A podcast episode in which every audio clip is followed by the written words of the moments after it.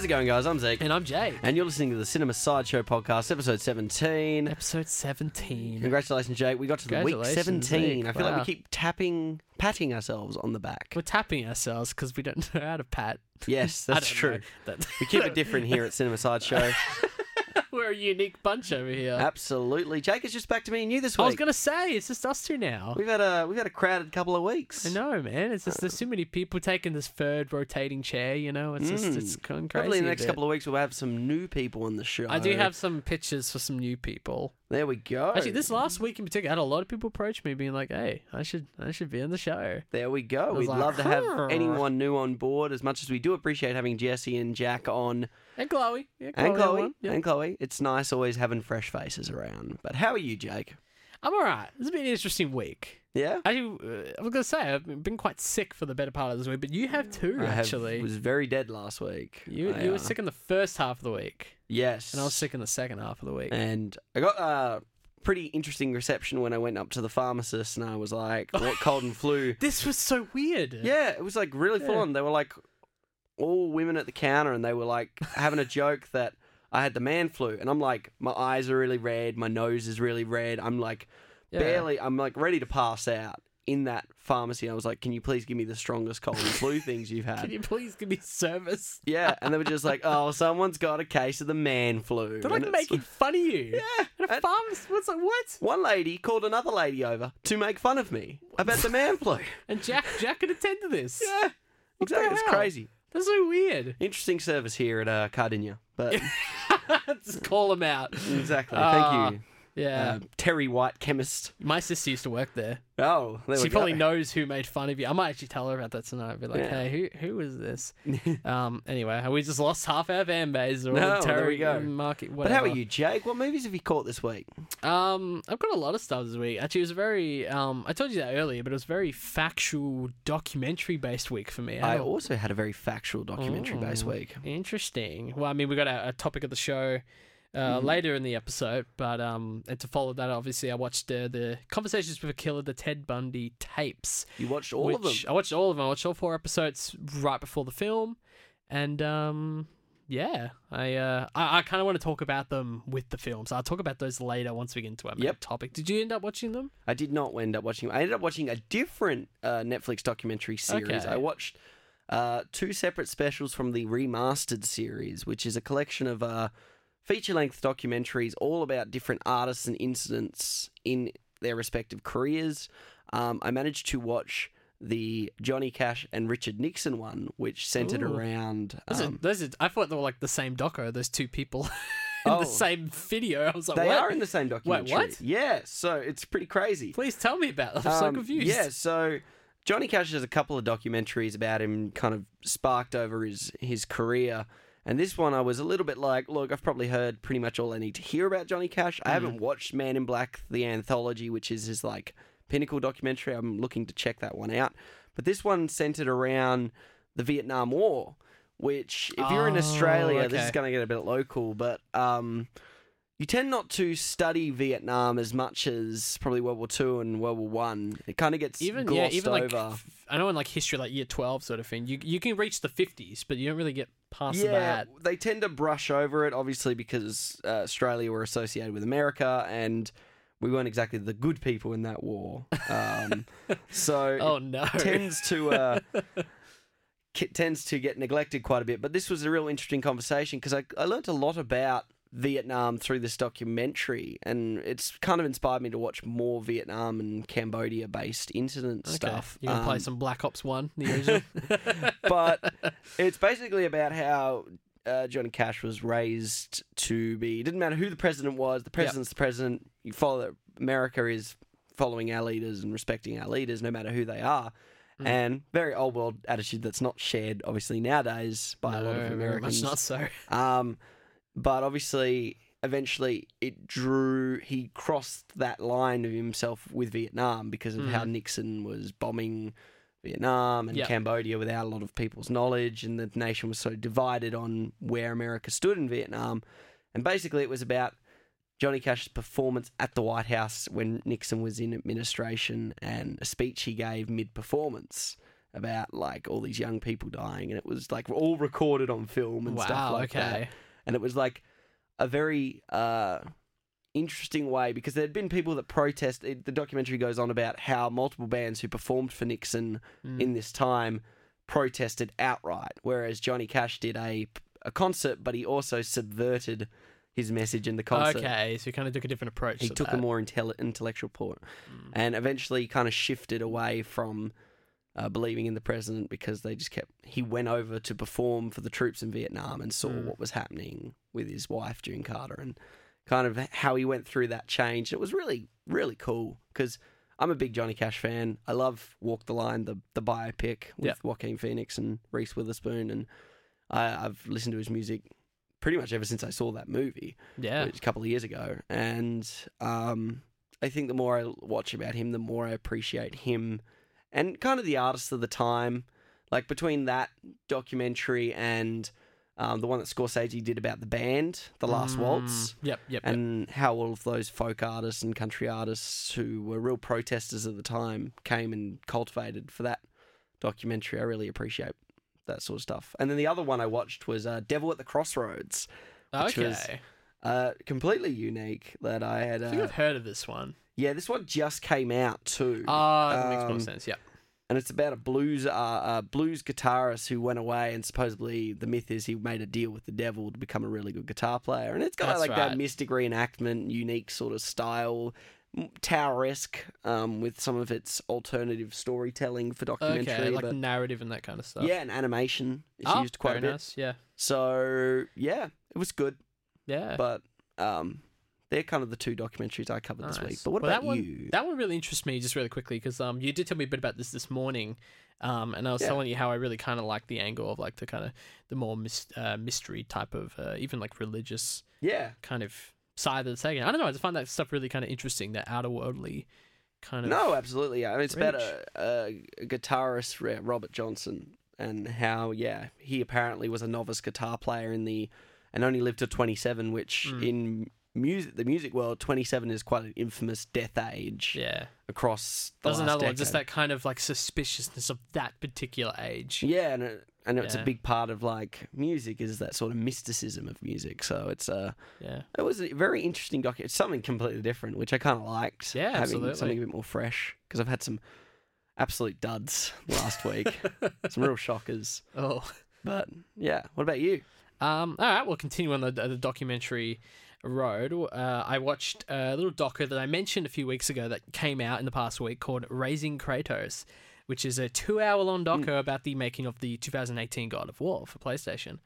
And um, I really love this game. I, I stand highly in saying that it's probably uh, one of the most important games of the past generation, Mhm. um, especially if you've played the previous God of Wars. And there's a lot of them coming up until this one. Yeah. Um, I really, really dug this doco. Um, Yeah. For a few reasons. Number one, the editing, eh, for the most part, is just masterful editing.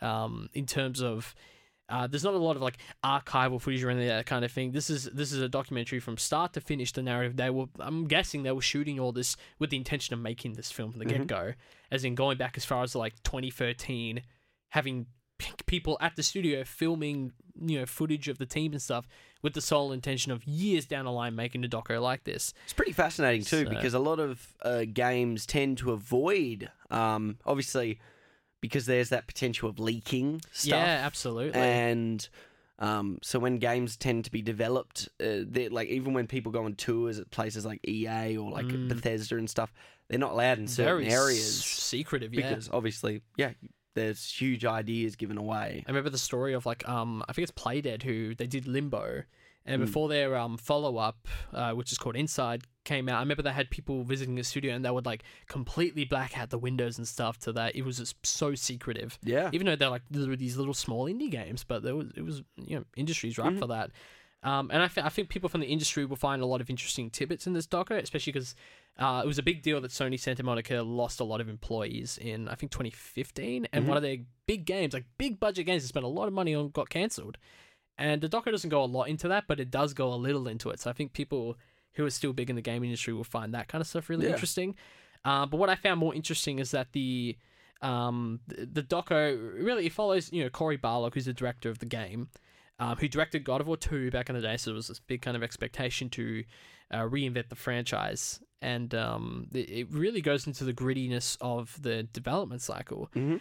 Um, like to the point where they were showing stuff that I was like, this is shocking that Sony put this doco out themselves because they're showing a lot of like you know the behind the scenes arguments that these creatives would have Yeah. together. You know, you have you have um, there's a great scene where they're intercutting between Cory.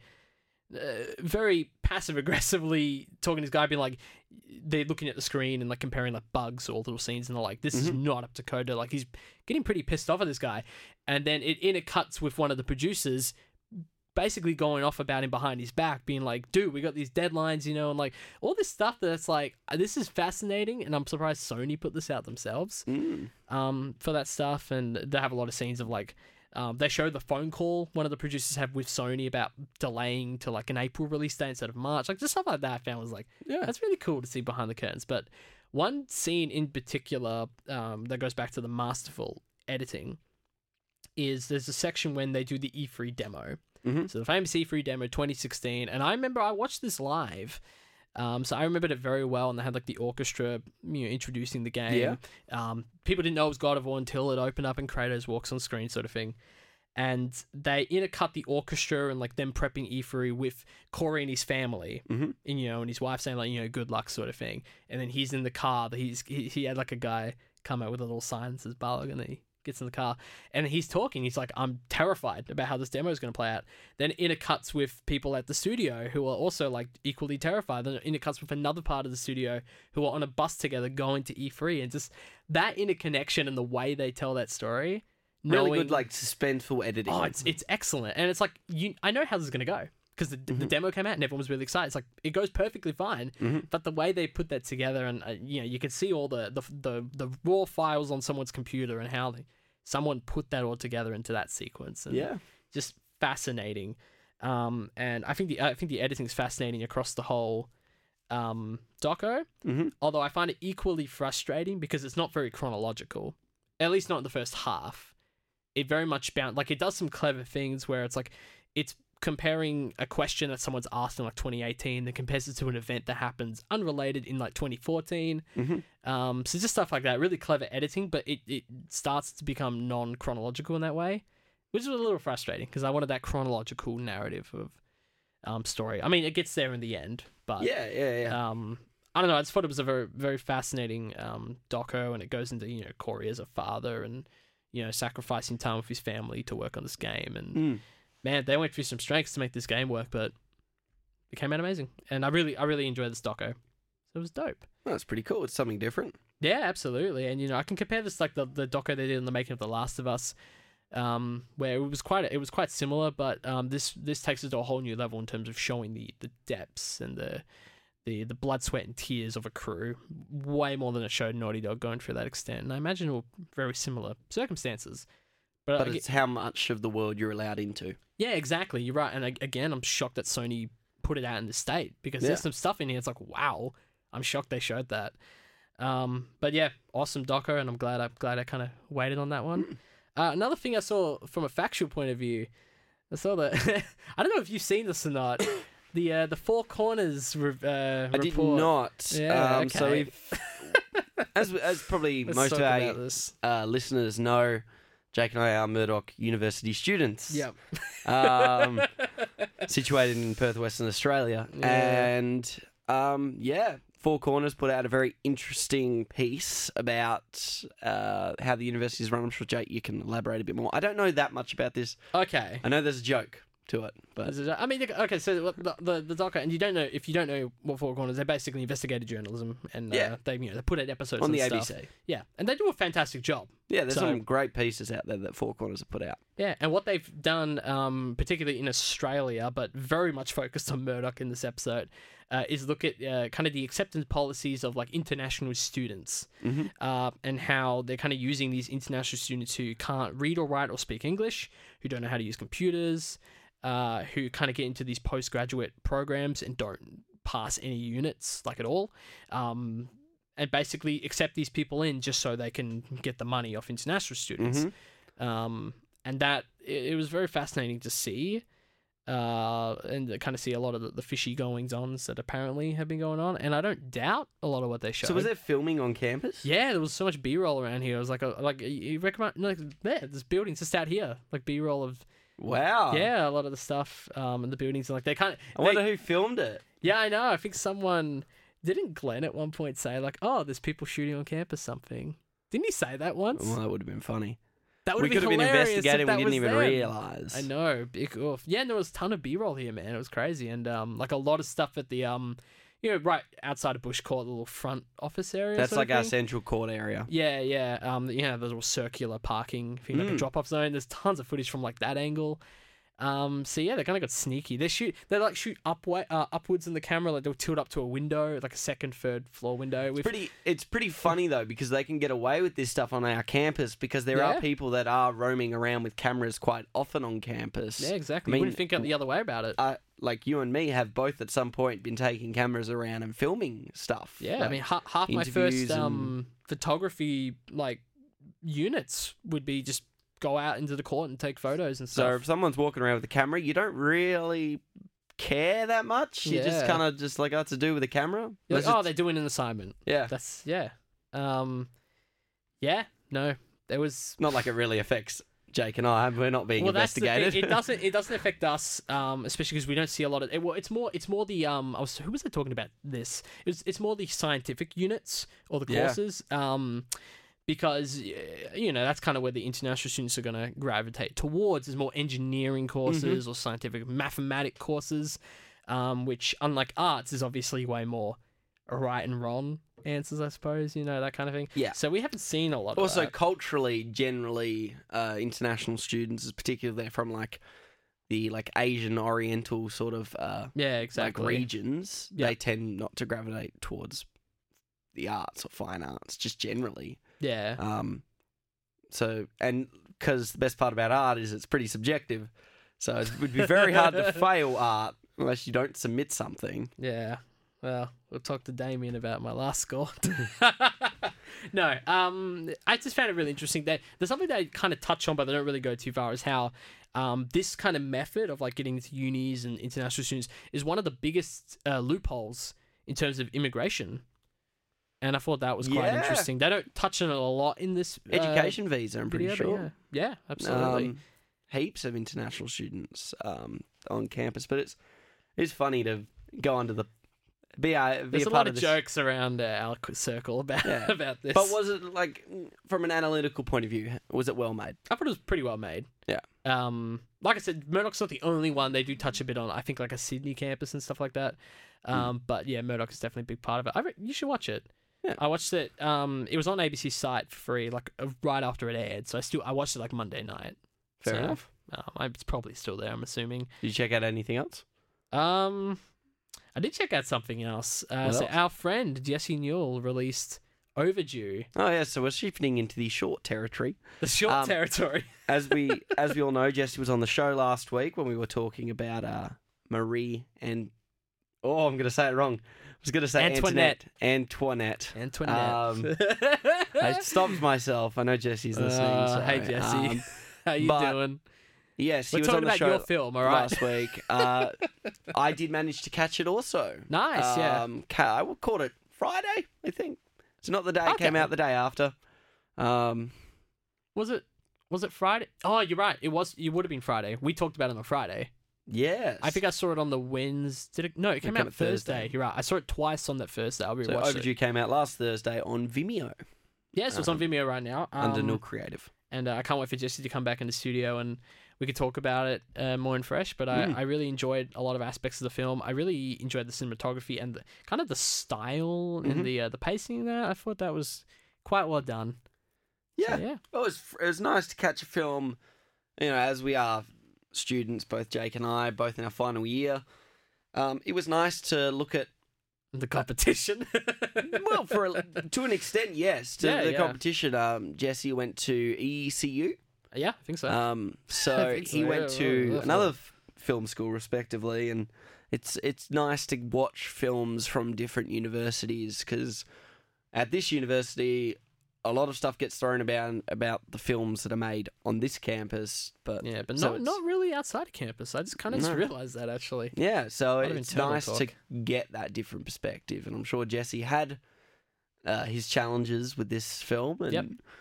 he was very happy to release it. and He should be because it was a it was it was a very pleasant film to Yeah. watch. Well, any any film, regardless of you know any uh, onset quibbles, I guess, or even the quality of the film itself, regardless of any of that, always always great to see someone put out a film. Particularly in Perth, which you know, every Yep. every film that comes out here helps our industry grow that little micro centimeter at a time. So Micro centimeter at a yeah, time. I mean, let's be honest, we've still got a big mountain to climb as an industry here in Perth, and I think uh, every time we see a short film like Overdue come out, we are taking a step in the right direction. So Absolutely. that's great, and it'll be great to have him back on the show to talk about it in detail. But Yeah. uh, yeah, I did catch it too. Beautiful. I also caught um, Frank Dar. I think it's Frank Darabont, um, the guy who made Walking Dead. I caught The Mist, Stephen King's The Mist, oh, right, right, um, in the right. last week, and found it very interesting because some of the cast in The Mist, the film, Oh, that's were right. very much the first season cast of The Walking Dead, which I was very. I, they both had Dale and Andrea from The Walking you, Dead. your two favorite characters of the whole show? I liked Dale on the show. that was alright. That was alright. Very sad that he died. Like Spoiler alert, like uh, season two. Season two. um, Andrea, I hated on the show. Um, Yeah. I liked her in The Mist. Um, okay. her character in The Mist is really strong. That film's a lot of fun. It's um given the budget and the ballsy ending, which spoiler, there's a big ending. Um, I don't really want to spoil it. big ending, Honestly, that's the spoiler. if you haven't watched The Mist, I would actually recommend watching The Mist because I wanted to watch it in sight of It Two trailer coming Oh, out. Okay. Well, that trailer came out this It week. did eh? come out in the Looked really week. good. Um, First one's good though. Oh, first one's fantastic. I hate horror movies and I love it. and I still, but I can still appreciate how much I enjoyed it. It's I didn't like, find it's it's fun. It's so fun. that- It's like a it's like a Goonies movie almost. God no, it was a scary Goonies movie. Uh, Have you even seen? no, I haven't seen the Goonies. Well, then you can't comment. no, I've seen Stranger Things. It was like Stranger Things dialed to like eleven. Okay, but think. Stranger Things is so like very obviously a homage to that. yeah, Well, well, it actually feels a bit more like it did just come from that era. It's Um, true. even though it's modernized, but you know, and it's looking, it looks good. Um, I admit that movie that first half of that trailer is really interesting, Yeah. like use of horror. No, absolutely. I, I I like how it's a scene.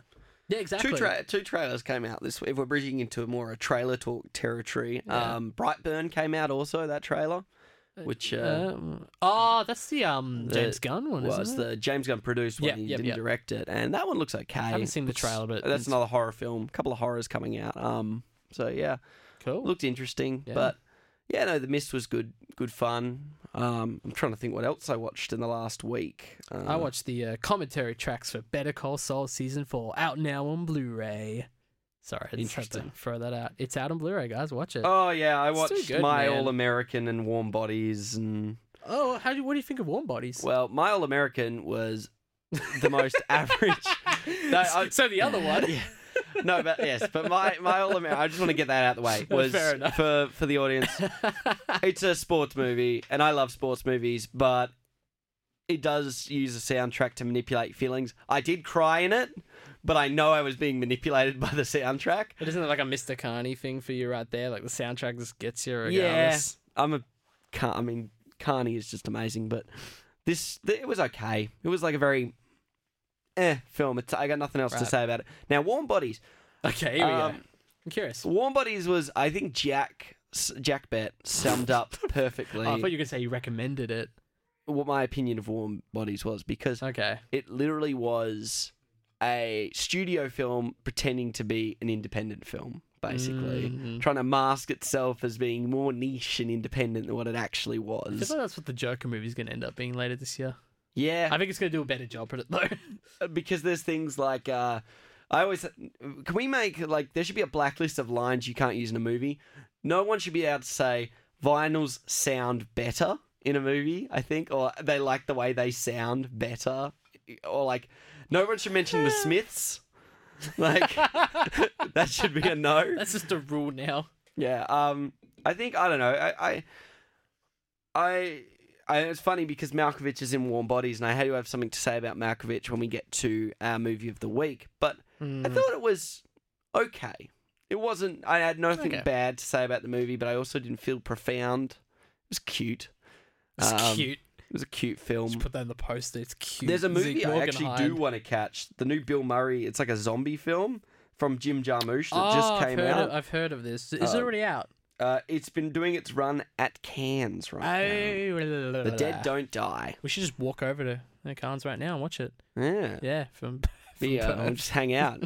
Sponsor us, Cannes. Just We'll come to hang your out, we'll yeah. come to your festival and Cinema do a podcast. Sideshow podcast goes to Cannes. Yeah, but, like- It looks really funny. cool. Uh, what about you, Jake? You have anything else?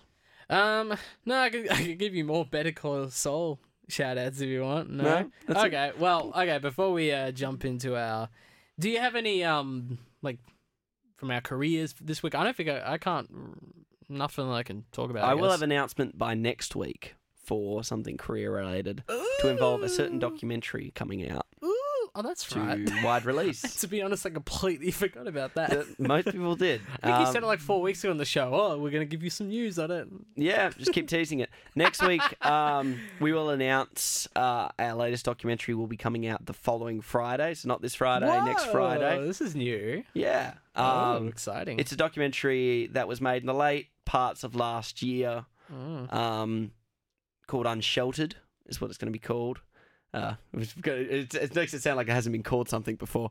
Um, yeah, it's called Unsheltered. It's a came up with the documentary I did with. Jack Bett and Chloe Holmes. Chloe, yeah.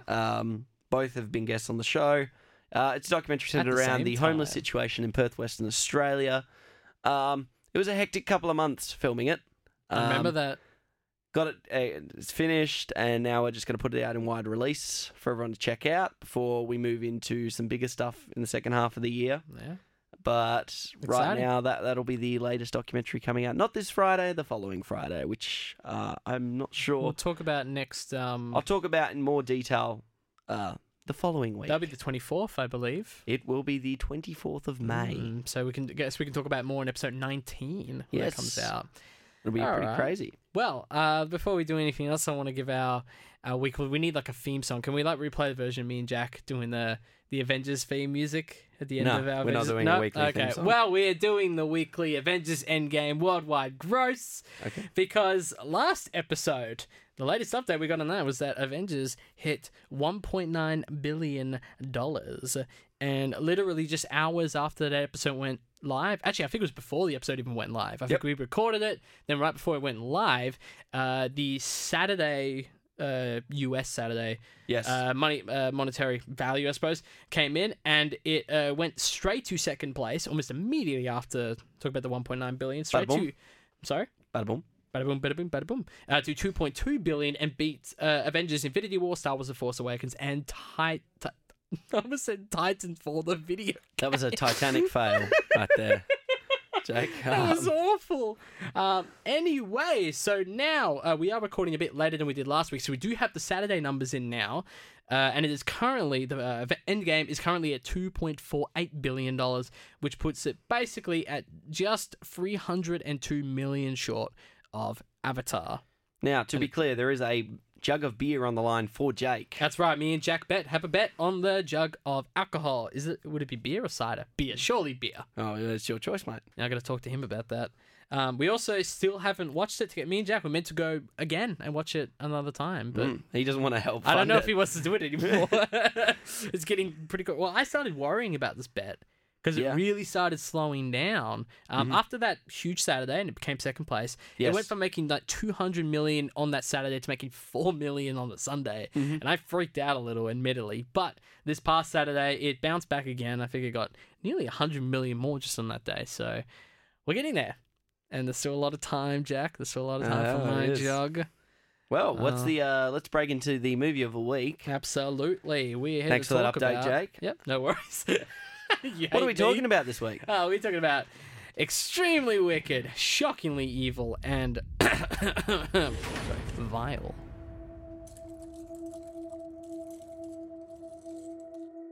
Do you remember the night we met?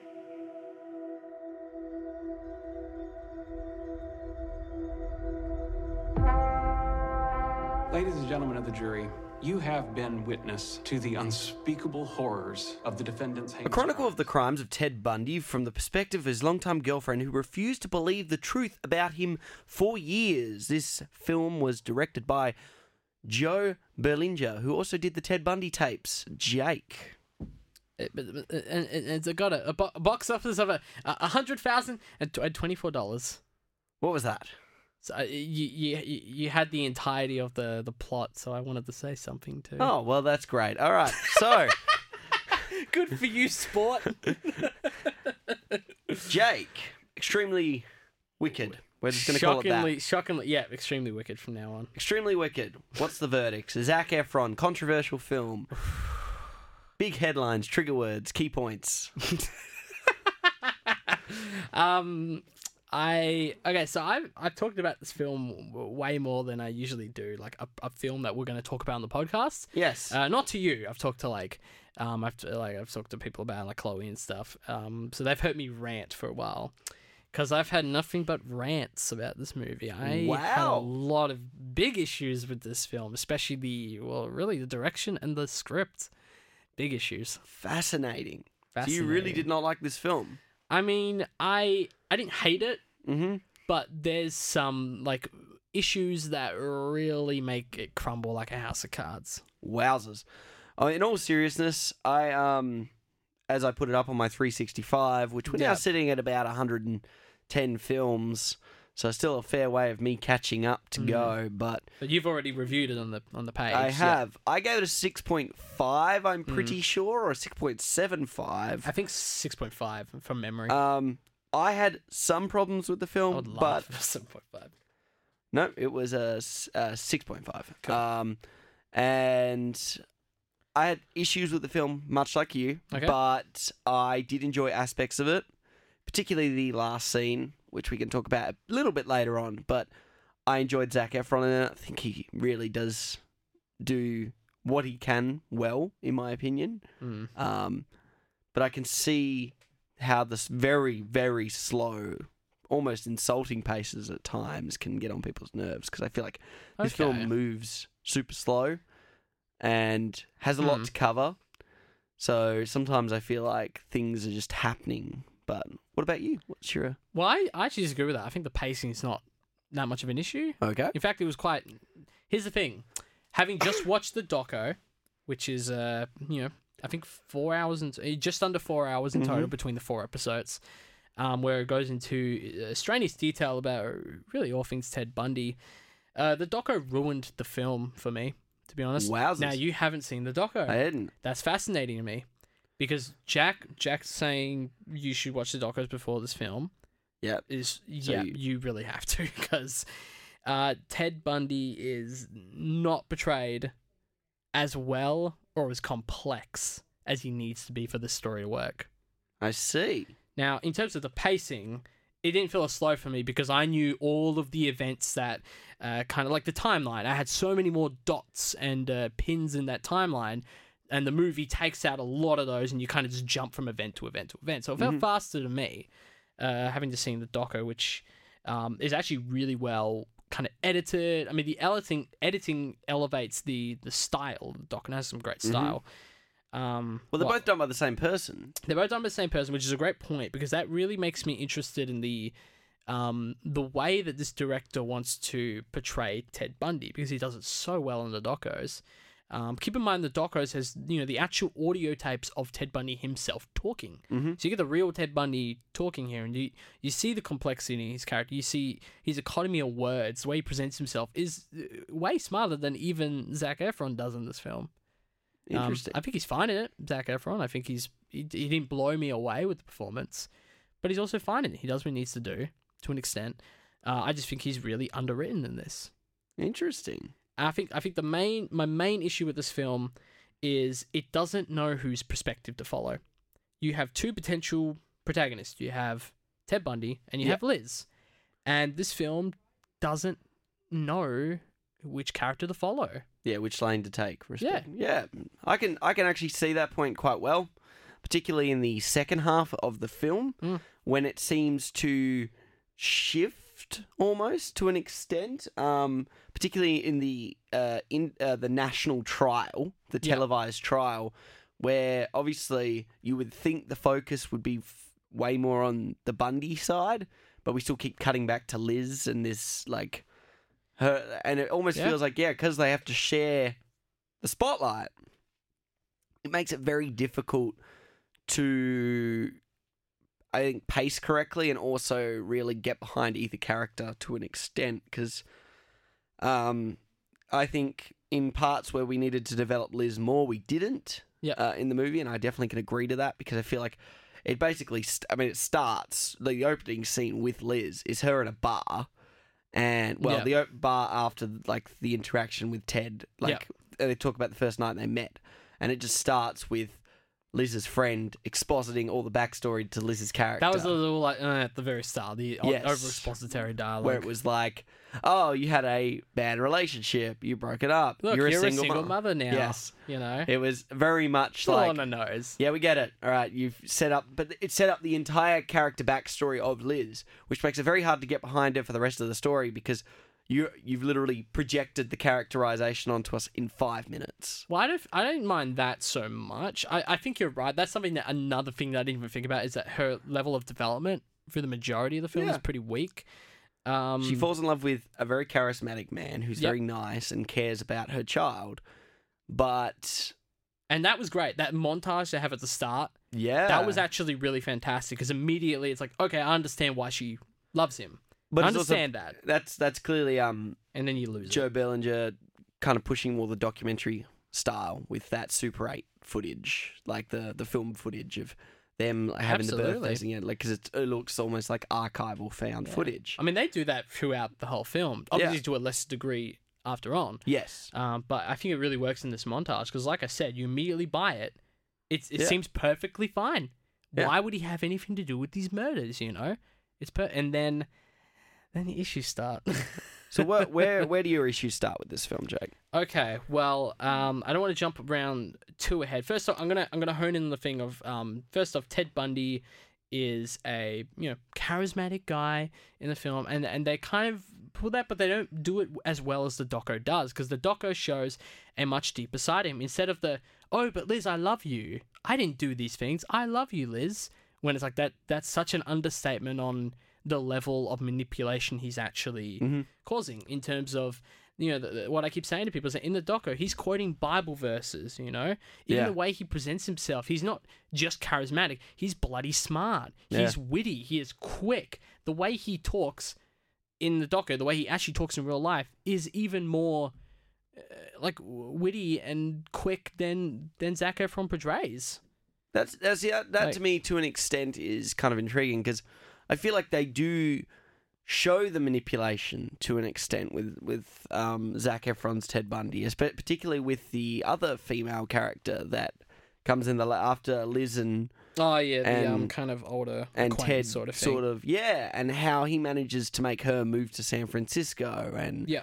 uh, basically speak as the public voice on on you know his behalf and how he proposes to her in the middle Mm. of the trial and and things like that and and just basic like baseline manipulation using it for sex when he wants sex uh, you know but still talking about this obsession with Liz uh, I feel like it's there the manipulation is there but maybe It's definitely stronger with that girl. I agree. Yes, like maybe that's a, a way of looking into what could have been with, Mm. with the character. Because I do think in the first half of the movie, or in the film, um, they don't hit that charisma that much. I mean, he just comes off like a nice person more Yeah. than a a manipulative, you know, genius to an extent. I Mm. mean, he- really thinks.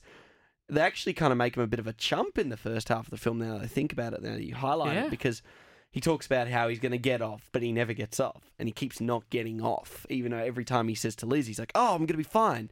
This happened and this happened," and then he Yeah. convinces Liz that he's going to be fine. Then he goes to prison, Exactly. and then he escapes prison, and he keeps digging that hole deeper and deeper. It just keeps getting deeper and deeper, and exactly, you're right. Because they don't kind of tap into it enough, he just seems like this kind of not even bumbling, but just like this guy who's just got this kind of false sense of confidence. You're right. ignorance. He's like he comes off kind of ignorant because he's like, I'm fine. I'm untouchable. I can talk my way out of it. Like it even starts with the first scene with a police officer where he runs two stop signs and he thinks he can just talk his way out of it. Yeah. Gets arrested immediately. And that's the thing. Like that's accurate. That kind of stuff. Yeah. Which is like okay, that's that's completely, um, you know, to his character and in the real life Ted Bundy. The thing is, my issue is that the amount that she's buying into it. Yeah. And here's the thing: it would work under a couple of circumstances. It would work if this was her story, which I thought the film was going to go to. It opens with her visiting Ted Bundy, it, you know, in media res Yeah. with her at the bar. You're like, okay, this is her story, and that justifies why the film doesn't at first addresses Ted as an actual killer. It doesn't. The film doesn't tell you that he's an actual killer yeah. until pretty late into the film. With that in mind, you would think it's Liz's story, but then they screw it up. Now, spoilers, non-spoilers, based on real events, who cares? This is something they said in the doco in chronological order that they didn't in this film. What they did is they made it a twist at the end when she's like, "I'm the one who called the cops with the suspicion of of Ted." Yeah. you know, and in the docos that is not that's told. That is just told in the time of the event that happens. It said his girlfriend at the time called the cops and said, "Hey, I've got a suspicion," and then it kind of matches all the criteria of the right car, the right look, uh, the Yeah. right age, all that kind of stuff.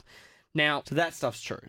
That's all true. That's all true. But My re- issue is that in the film, it's addressed is as a plot twist, Mm-hmm. as a surprise to the audience. But if this is meant to be her story, then we should have followed her through that. And now all this film does is make her look like an idiot. We constantly question, why are you supporting? Why do you feel bad for all this stuff? Now we know because she blames herself for it. But we spend most of the film not knowing that. And now we don't feel like we're following her story. She's not the, the protagonist of the story. So we've lost and it. it, it is fair to say that Berlinger has made those Ted Bundy tape documentaries, and I think it is fair to say because they came out what last year, those no, those, or the year like before I think they came out in January. the the Ted Bundy tapes. Yeah, so but it's fair to say before. that he wanted you to watch those before watching this film, which is confusing in a way It because I've gone in with the blind spot view. So those things don't bug me, but I can guarantee you most people that would watch this film, the majority would have watched those documentaries beforehand, those Hmm. uh, those episodes because which w- is even more baffling because like you said, people in real life who you know now for a fact are doing things in the, the story for the story's sake, but it just makes them look stupid. It makes her look stupid because you're right. We're not given that integral information early enough. Yeah. That the reason she feels bad for him is because, from her perspective, it, it all clicks. It all makes sense. The film just makes the mistake of putting that little bit of information that completely justifies her concerns for Ted, her love for Ted, all these things. It completely justifies that, but it puts it right at the end as a plot twist. So now it's not her story Yeah. because that's revealed to us at the end and it can't be ted's story because the film is basically making us feel sorry this is this is the thing my of course bringing my mum back into the show mm-hmm. she said this quote because she had very similar issues to me it turns out and she said if if someone from mars just arrived on earth and just watched this film without any context of who ted bundy is they would feel sorry for ted bundy Yeah. no, that's fair. yeah. And it would have been a far more interesting film had that admission come maybe at the end of the first act. Like that would have been the, the call to action that she's now worried, but early, she's still right. invested in him because of what he's doing for her life and her dealing with that paranoia that she may be the reason all this is happening and Mm. we're watching this unfold. Would that make us feel sorry for Bundy? No, because we know what happens. And what Yep. annoys me even more is if we had restructured this, if what you're saying is true, if Mm. we had found this out at the end of the first act and then we had seen Ted openly in certain scenes, like when he's in Florida with Mm. those two girls, and then it cuts to the two girls being killed with a log yeah like we now are joining those dots and we're like well she was justified in saying that but we're also watching her she doesn't know that stuff so Yeah, it's a- exactly. it comes back to the audience is loving this build to that final reveal when he's sitting there and riding in hacksaw Yep. at the end which which i now am more inclined to you've kind of taken a lot of the steam out of that last scene for me because okay I didn't like her admission of the call because it doesn't come quite at the end, but the hacksaw reveal I think is really clever. and that's the first time Yeah. we actually see him act out. And imagine if that was the first like real concrete time she and us, the audience, had proof that he was actually a murderer. Yeah, Imagine if this film really stuck to its guns and Well, the- didn't implement the fact that he is a killer earlier because they waited too long anyway. It takes like an hour before he jumps out of the window, and that's Yeah. our first real evidence, as the film tells us, that he's up to no good. where it would have been nice to have her had her call up the police, make that interesting call, Yeah. and then watch her deal with her paranoia as more and more things point at him being a killer and Exactly. building to her really coming to the realization she was doing the right thing, but she's also eating herself alive over all this. So I could definitely agree with that. That's that's why I think there's a lot of I I won't even call it missed opportunities here, but it's just really frustrating because Yeah. of stuff like that. That the film doesn't know who to follow. Yeah, and I, I, I think it just seems to struggle with that perspective battle hmm. because you really want to address this character, and it might always come back to the fact that it's very tricky to handle the situation because Ted Bundy was executed in what 1989, Yep. so it's still close enough to be considered kind of fresh.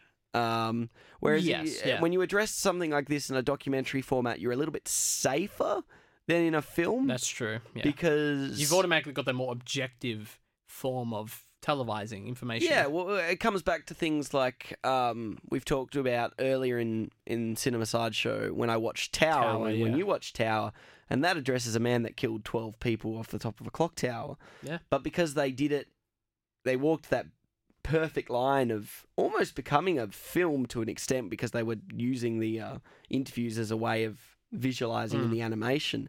So it almost felt like we were watching a movie cross the docu, you know, really blending those yeah, genres play with those narrative conventions more And freely. even I think eh, very early days of Cinema Sideshow when we watched American Animals. Um, oh, that's right. Where that really blends the Real the two. creative kind of narrative structure. there. Um, whereas this one, obviously, it's you've watched the documentaries and now you're watching this film, and I think uh, Sandra has hit the nail on the head with.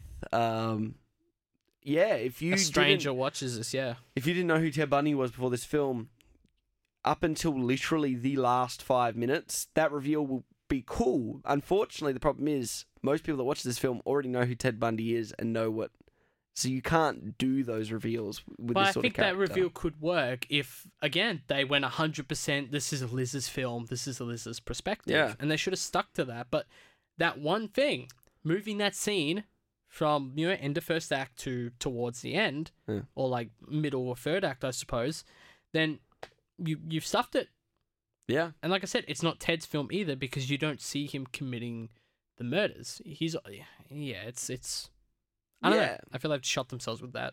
I think it comes back to maybe because this is a real story, Mm. makes it very tricky, and you probably would have a more, we'd have a more positive opinion for the film if it was completely fictionalized, maybe, because we could. I don't know if I would because it's it. This is basic kind of plotting, and they didn't. They don't have to change any real world events to fix the kind of issues I'm talking about. yeah, They just need to lay out the source of information in a different way. Hmm, fair enough. So I Well- understand where you're coming from. I just and I can understand why a lot of the controversy could come from that, from the real world implications from because there's people survivors of Ted Bundy attacks who are in the doco who are portrayed in this film. Yeah. Um, so you're right; it's still fresh to a lot of people. Well, it's it's it's So, fresh yeah. enough to be, and particularly when it ends on the film and it talked about him admitting to thirty or something murder, thirty something murders, and then the fact is there are still people that he could have potentially killed that he didn't admit to, Mm. and could be linked to him, and that sort of information is enough to almost be like maybe this should never have been made into a film in the first place, because Mm, okay, um, if you want to, like, you really got to shift into that sort of realm. A documentary, you can, like I said, it it it maybe should have only ever been a documentary, and maybe didn't deserve for at least a, a, a longer period of time than what it was to be made into a film. I'm always very on the fence about films like this okay, because of where they still have a fair cultural impact, like a big enough cultural impact to um, not really be appropriate to an extent. Hmm. Um, I know a lot of the controversy and outrage was more centered around his charisma, which I think was the wrong. I think they didn't take it enough. That's like my argument. Yeah. They didn't portray him smart enough, essentially. Yeah. right, he comes off too cocky in this circumstance. Because we only see the dot points in the timeline where he constantly gets arrested, constantly gets trialed, all these things. When he had some wins in there too. The thing I was Hmm. shocked about, there's one point in the film. I don't mean to like cut you off or anything. That's all right. Um, th- there's one point in the film when when he first escapes, he jumps out of the window, and he's gone for I think several days. About a week. it Yeah, was. and the film very much just skims over the fact that he gets arrested again. And in the doco, he talks about that being one of the best weeks of his life because he finally had that freedom. And he talks about, oh, I saw an opportunity for freedom, so I just took it.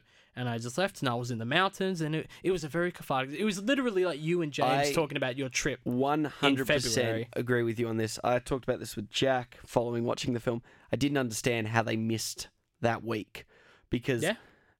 and they just they didn't just skim skip over over, that that they went immediately to I'm pretty sure it goes to a newscaster and then it goes to And he's back. him meeting Liz in a holding cell and Yeah. he talks about I tried to come find you and I couldn't do it and like Which I don't think's true. yeah.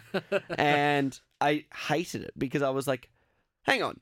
So you're literally admitting to the fact that this guy not only escaped, he went Mm. into the mountains and was there for a week, and you're just going to skip over that part because you don't think that's important. I think that's like, like you said, I feel like that's a huge part. I mean, Yeah. imagine they didn't even really talk about Liz's reaction. I think they showed her reacting to it, and this like she just looked concerned. And then the guy like knocks on the door and he's like, "Oh, you should be careful," and she's still sort of defensive of him. And then he's back in prison. You see, because that's the thing. What that does, and he comes back and oh, I try to find you. That simplifies him as like the guy who's he's in it for love. When the real Ted Bundy was like, no, I wanted the freedom of, you know, basically being on my own again. yeah, Way more interesting. develop- It's like I mean, I, I, like I just said, it was like you and James going in the you know the mountains and stuff, going down south in February. How Yeah. that was a very cathartic experience, and like that's something completely different from what this film suggests. that's fair. Well, before we uh, wrap up our conversation about Extremely Wicked, Jake, highlight scenes. Were there any in there? Uh, there were a few. All right, Yeah. I don't I don't want to completely poo poo this film. I think there was a lot of plot stuff that they screwed up. Um, I also don't want to talk about the editing too much because I honestly didn't really like the editing a lot. Okay. know. a lot of weird like, you know. I did um, notice a couple of weird sort of cuts. Yeah, weird cuts. Like the movement's not right between cut. Yeah, I noticed. So it was gets a little bit jarring. a little jarring. It was bugging me. It was Mhm. bugging me a lot. It was bugging me too. Um, but honestly, everything else, like the cinematography, I didn't mind. Um, that kind of stuff I didn't mind. Uh, going into scenes, I I got a couple in mind. Um, I do want to give a shout out because, like I said, I feel the film really glosses over his actual like murdering and stuff, which Yeah. again would be fine from Liz's perspective, but this film doesn't take perspective. So um, I appreciate when Sheldon Cooper of all people shows up and that first Jim run through in the court. Um, he's going through very vivid detail of all those first sets of murders. I really enjoyed that because that was quite a Yeah. I think Jim Parsons gives a good. He, he's all right in this. Yeah, John Malkovich is very one note in this film. Doesn't Ah, do yeah, much to yeah. me. I don't even. I, I made a joke that it's like, oh, it's a mediocre Netflix film. Uh, John Malkovich is in it. Um, gotta bring him back. well, they um, got they got him for Bird Box. They got him yeah, for right. uh, yeah. what was that one that came out early? Velvet Buzzsaw. Oh, that's right. Yeah. We that- did. We did Velvet Buzzsaw. We did do Velvet Buzzsaw. Four, I think. Um, the real scene I want to give a, a scene highlight to because there's some nice subtleties in there, and they get a little less subtle at the end. They kind of cut back to it. Um, it's right after the scene where they're looking at the dog, and then obviously the dog starts freaking out. Yep. Um, there's a great transition from the dog barking and the music that goes into this next scene where it's um, Ted and Liz and they're kind of flirting and stuff, and he's like, he's touching it like with the, you know with his hands and he's like pretending to bark and using his teeth and stuff, which are all little subtle nods to the way Mm. he killed people, and I thought that was very clever. And they do kind of cut back to it at the end when she's figuring stuff out Yeah. a little more obvious by that point, but I loved how subtle it was in the moment. So that was probably my my big highlight scene. Okay. What about you? Were there any highlight scenes? Go with the hacksaw scene. Really Yeah. enjoyed um, that final. I think both the performances in that last scene, albeit as I do think you've highlighted some really important flaws to this film. That, That, scene last- itself works though. That scene Like itself is very strong. Mm. Um, I think both of them really, you know, dial it to 110. I think that scene highlights also what could have been with his character, a very manipulative character who eventually just knows that he literally in the can't face get of death, yeah. yeah, and that I don't know if that's true that he admitted to all that stuff just before he. He that is true. I, I don't know if he admitted it to her specifically. I think Yeah, I, I- think he did, but I think I think it wasn't at that like in this in that story they said there's only one day left. Mhm. Um, I think he started caving out like two or three days left from memory, Yeah, but it was pretty on spot on. but it was pretty amazing how just the editing in that scene really Mm. worked. I really liked it. Um, Yeah. And how she freaks out and she's passing all the people that she That's protected. in the hallway as well and stuff. and Great like she, everyone who was like, he's not who you think, sh- and they were all those people that he was. She was like, no, he's fine, he's great, he's a great guy, yeah. and I liked that.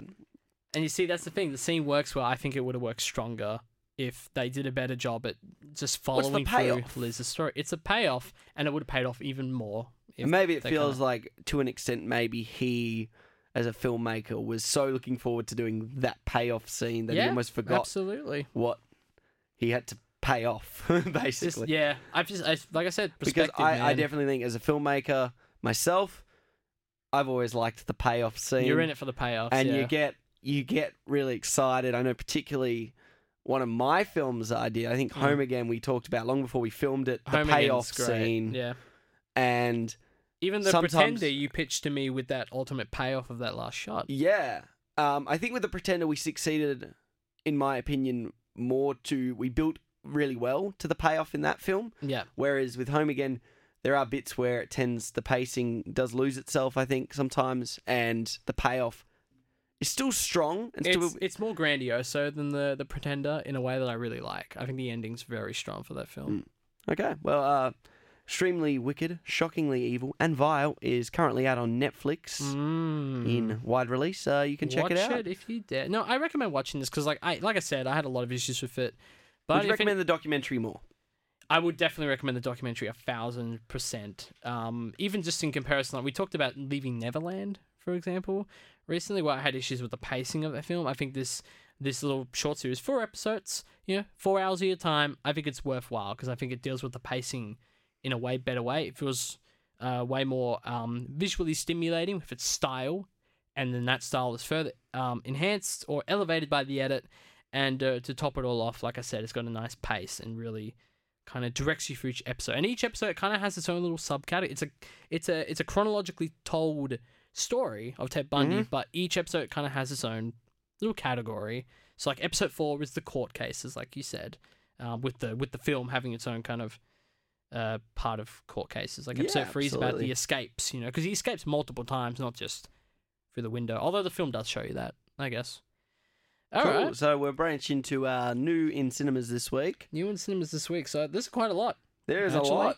Um, so we got what? Loud, crazy, love. What is that? I have not heard of that.